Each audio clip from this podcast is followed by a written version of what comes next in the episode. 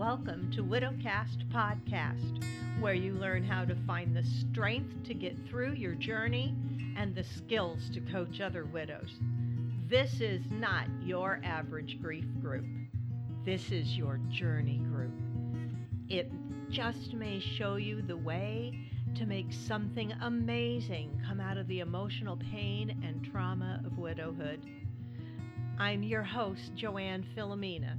I'm the best selling author of Widowed and Widow Coach, and I'm a professional certified life coach. Let the healing and your personal journey begin. Hey, welcome back. It's episode 146, and I want to share a few things with you today, um, starting with the fact that one of the things that I hate to see in my private, not my private Facebook group, sorry, in my free Facebook group. I have a big group of widows. If you're not in there, go to Facebook, look for Widows Empowering Widows. That's my group. Click on join, I will add you to it. Um, if I don't add you, you might want to message me because I kind of check everybody's profile a little bit.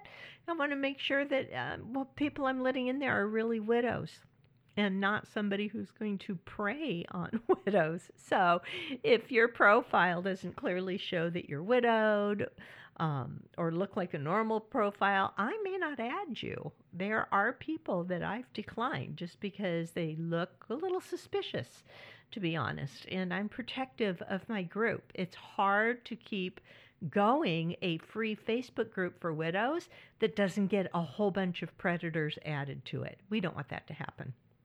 So I do get picky. Let me know if if you click join and you don't get added, just email me, okay? I will make sure you get in there. One of the things that I do not like to see get posted in there are really downer kind of posts and memes that are just like, this is sad and awful and it's never going to stop kind of things um, because, and I see this get posted, I see memes that say, like, this is something you never get over. It never gets easier. It never gets better. What an awful thing to tell a new widow, right? What an awful thing to tell any widow. Like, yeah, you're in emotional pain and that's just going to be the rest of your life. It doesn't have to be the rest of your life. Okay? I'm not saying we quote unquote get over it or move on. I know those are like real triggers too. Ticks widows off because we're like, I'm not getting over my husband. Come on, right? No, you don't get over it. You don't move on. You don't leave that whole relationship, that marriage you had. You don't leave that behind you when you begin to look into your own future again. The truth is, you can once again feel joy over memories, shared memories you had with your husband can bring you joy again instead of sadness. The truth is, you can start to look forward into the future of your life. The truth for me is that it got easier for me. Every year got a little easier, a little less sad, a little better. And that's what I'm here to tell you guys. You don't have to stay in the depths of despair for the rest of your life.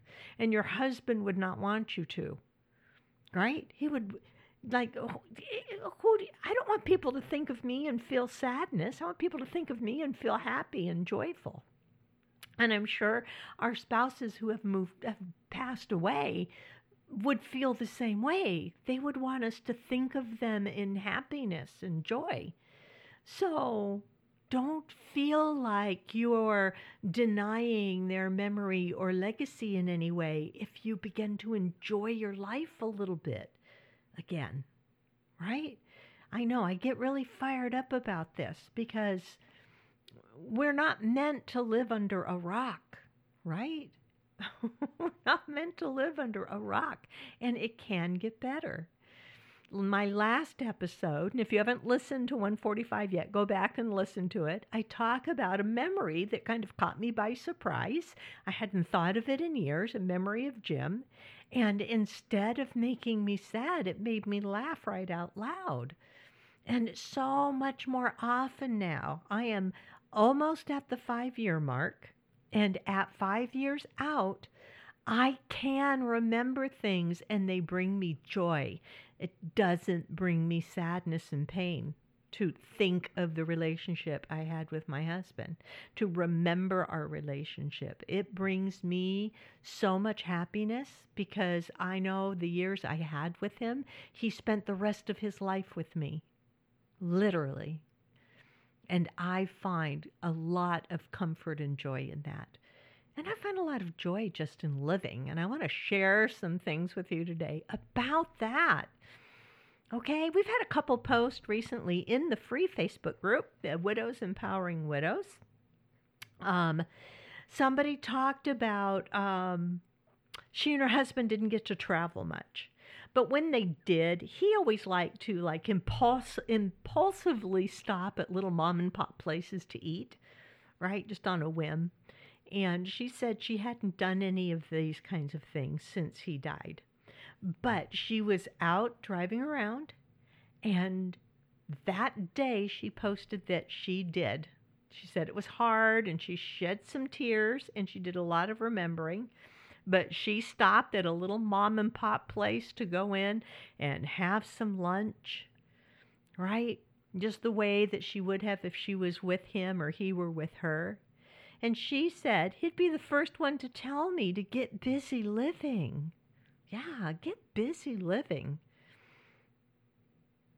Another one of my uh, group members in there posted that she had just received The Widow Coach, my book, and um, she said it was tucked in between the front doors out of the snow. I remember when I lived in the Northeast, my best, best UPS man, if there was room between my storm door and my front door, he would leave my packages tucked in there so the snow didn't destroy them. Um, she said she is soaking up my book, Widowed, and that it's it feels like I'm right there in conversation with her, just like when we spoke on the phone. I had talked to her on the phone before. And I just wanted to say, look, I wrote those books for each and every one of you. So, yeah, I'm talking to you in that book. When I wrote Widowed, my first book, it was really because when Jim first died, I did what I'm sure probably all of you did. I went to Barnes and Noble. I went to look for books on being widowed, on grief. I bought a stack of like five books, six books, brought them home. And about a chapter in on each one, I would like just lose interest in what they were talking about. I couldn't get past the first chapter. Some of them, the first chapter or two was really good, but then they would go off into other stuff that just didn't click or connect. So when I wrote Widowed about a year after Jim died, about a year, year and a half after Jim died, I wrote Widowed. I wrote the book I had wanted to read, right? I wrote the book that just told the day to day stories of what I was dealing with, what I had gone through, how I handled it. That's what I had wanted to read. So know that if you pick up either one of my books, Widowed is my first book. Uh, the Widow Coach, I really wrote more for my students and my followers who are really into learning how to self coach. Um, it's still, it's has some great tools in there. It outlines kind of the tools that I teach, but it doesn't go deep into them. You need to reach out to me if you want to get deep in those tools. My books, I wrote them for you. So, yeah, you can read them and hear my voice. I am standing right next to you when you read it. okay. Now, let's get on to some quotes with Elizabeth Kubler Ross. First of all, Elizabeth Kubler Ross, with another doctor, is the doctor that wrote The Five Stages of Grief. Now, if you're a regular listener, you know I've already ranted and railed about this because so many people try to apply those five stages of grief to us. I had somebody early on after Jim died who tried to tell me what stage of grief I was in. I just wanted to punch her lights out, you guys. I know that sounds violent and horrible, but what can I say? Jim had only been dead a few weeks, and she's. And when I said, I don't think those stages apply to me because my emotions are all over the place, she like reached out and put her hand on my arm and said, Oh, honey, you must be in denial stage. I was just ready to kill. I got to tell you. But here's the thing I learned later when I started reading more of Elizabeth Kubler Ross and more of her works. And she later in life talked about this, addressed this, because she wrote the five stages of grief about terminally ill patients. Those stages are about people who are told by their doctor they're going to die. Their doctor is saying, you know, you have three months left, you have six months left those people, when they're told they're going to die, go through those five stages. And when you look at those five stages in light of that, they make sense. They absolutely make sense that you go into denial of the fact that you're dying and you go to the bargaining stage, like, God, I'll do this with my life, I'll do that with my life if you just heal me. Those are the stages, but they don't apply to widows. I'm telling you, my emotions were all over the map in those early months, just all over the, the map. So, what brought this up for me again was I saw somebody posted a meme and it attributes this quote to Elizabeth Kubler Ross and John Kessler. And I don't think it is. okay, I don't think it is Elizabeth Kubler Ross. I'll read it to you. It's sad. It's one of those things that people post that I'm like, why? Why are you like sticking your finger into all of the, the open wounds in these widows' hearts? It's kind of what it's like. It says, The reality is you will grieve forever. You will not get over the loss of a loved one. You will learn to live with it. You will heal and you will rebuild yourself around the loss you've suffered. You will be whole again, but you will never be the same. Nor should you want to be the same, nor would you want to. I kind of get that part. But the reality is that you will grieve forever just sounds so depressing, right? I think the reality is you'll remember your spouse forever. You'll remember all those little things and all the lessons and all the time together, but that doesn't mean that remembering it is going to hurt. So I searched all over trying to find where this quote comes from in her work, and I couldn't find it connected to her anywhere. But I thought, you know what? Instead, let me share some quotes directly from Elizabeth Kubler Ross's work. These are actual quotes from Elizabeth Kubler Ross. And when I read you these quotes, you'll you'll see what I'm saying. When I say that first quote just does not sound like her at all. The first quote is It's only when we truly know and understand that we have a limited time on earth and that we have no way of knowing when our time is up that we will begin to live each day to the fullest as if it was the only one we had. I love that so much because that is exactly the epiphany I had within the first 48 hours after Jim died. He died on December 29th. And on the evening, he died the evening of the 29th, on the evening of the 31st, the day of the 31st, which was New Year's Eve, is when I realized, oh my gosh, it was literally the last year of his life and he had no way to know that. And would he have chosen to live differently? And I realized he wouldn't because li- Jim always like just sucked all the gusto out of life he could, right? And then I realized, oh my gosh, I don't know that this new year isn't my last year on the planet.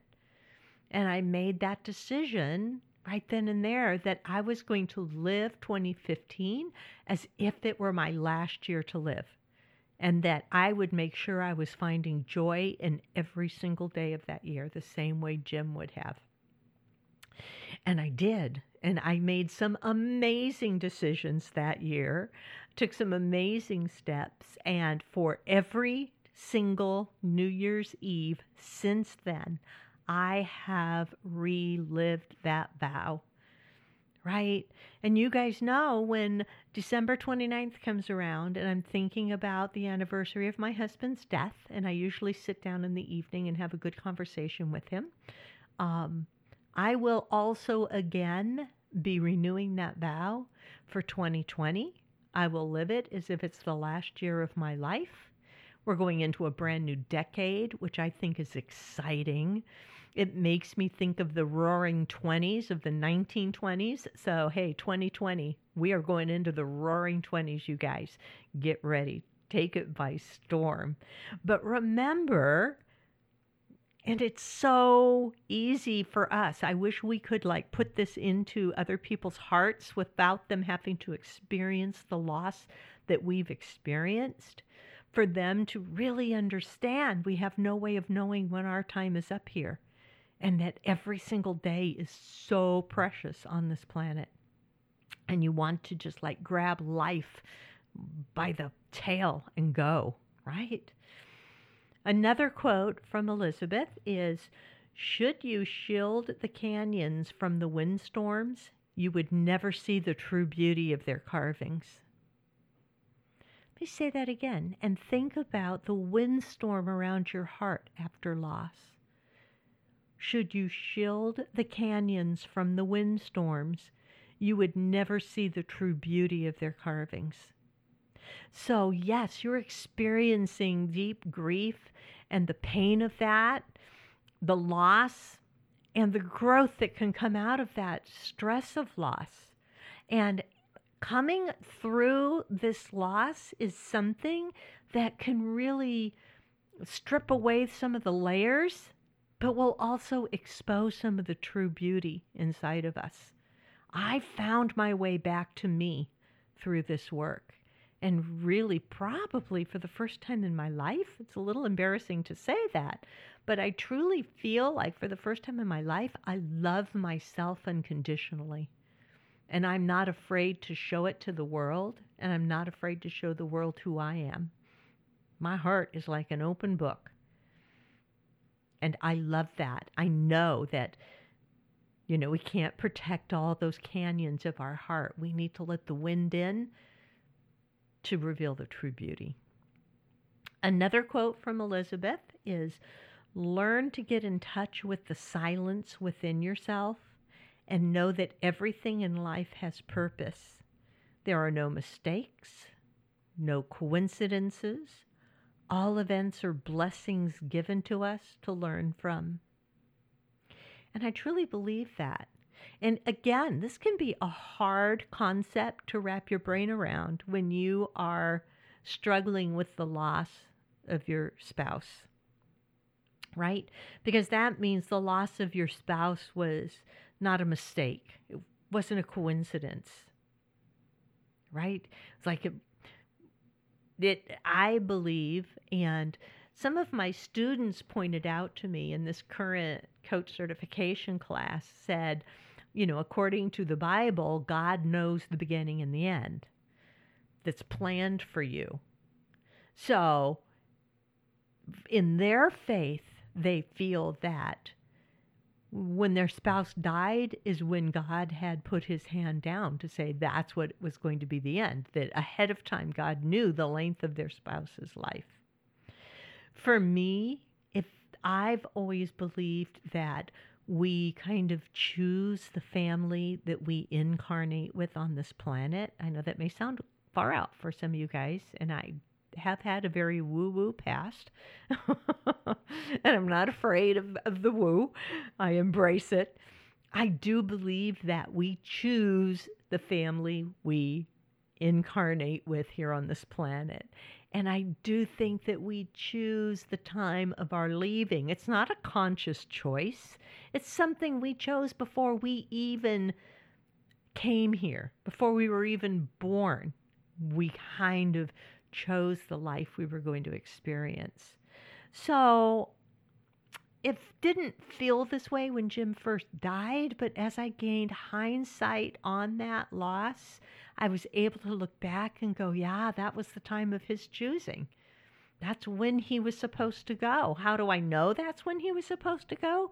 Because that's when he went, right? That's when it happened. More Elizabeth quotes The most beautiful people we have known are those who have known defeat, known suffering, known struggle, known loss, and have found their way out of those depths. Wow. That's a good one, right? The most beautiful people we have known are those who have known defeat, known suffering, known struggle, known loss, and have found their way out of those depths. And yeah, you can find your way out of those depths. You can rise up, rise up and become an amazing example of who you are.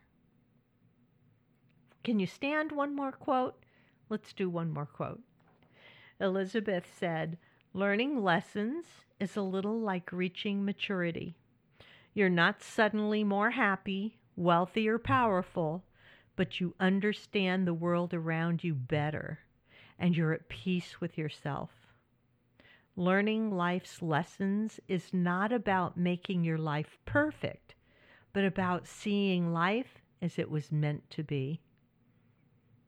And I love that because when I teach people how they can change their thoughts and shift their own emotions into a better place, it's not all about suppressing negative, uncomfortable emotions and just being happy, happy all the time.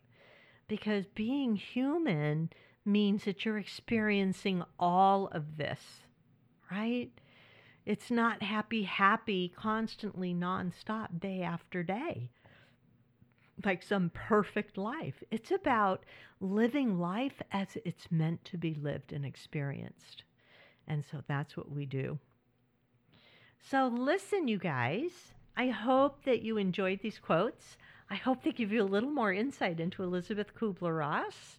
Don't believe every quote you see in a meme on social media.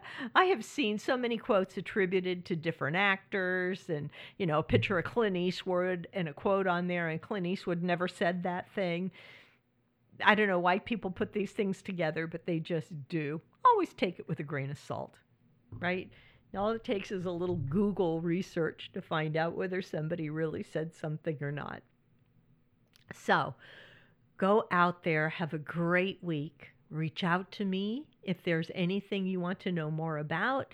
You can check out the Widow Coaching Center at widowcoachingcenter.com. Get on the wait list so that you will be the first to know when we open the doors for more members to subscribe to that.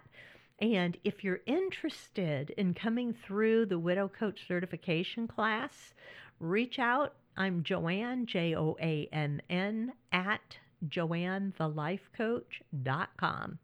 And my main website is joannthelifecoach.com. So I will talk to you all again next week. Happy holidays, y'all.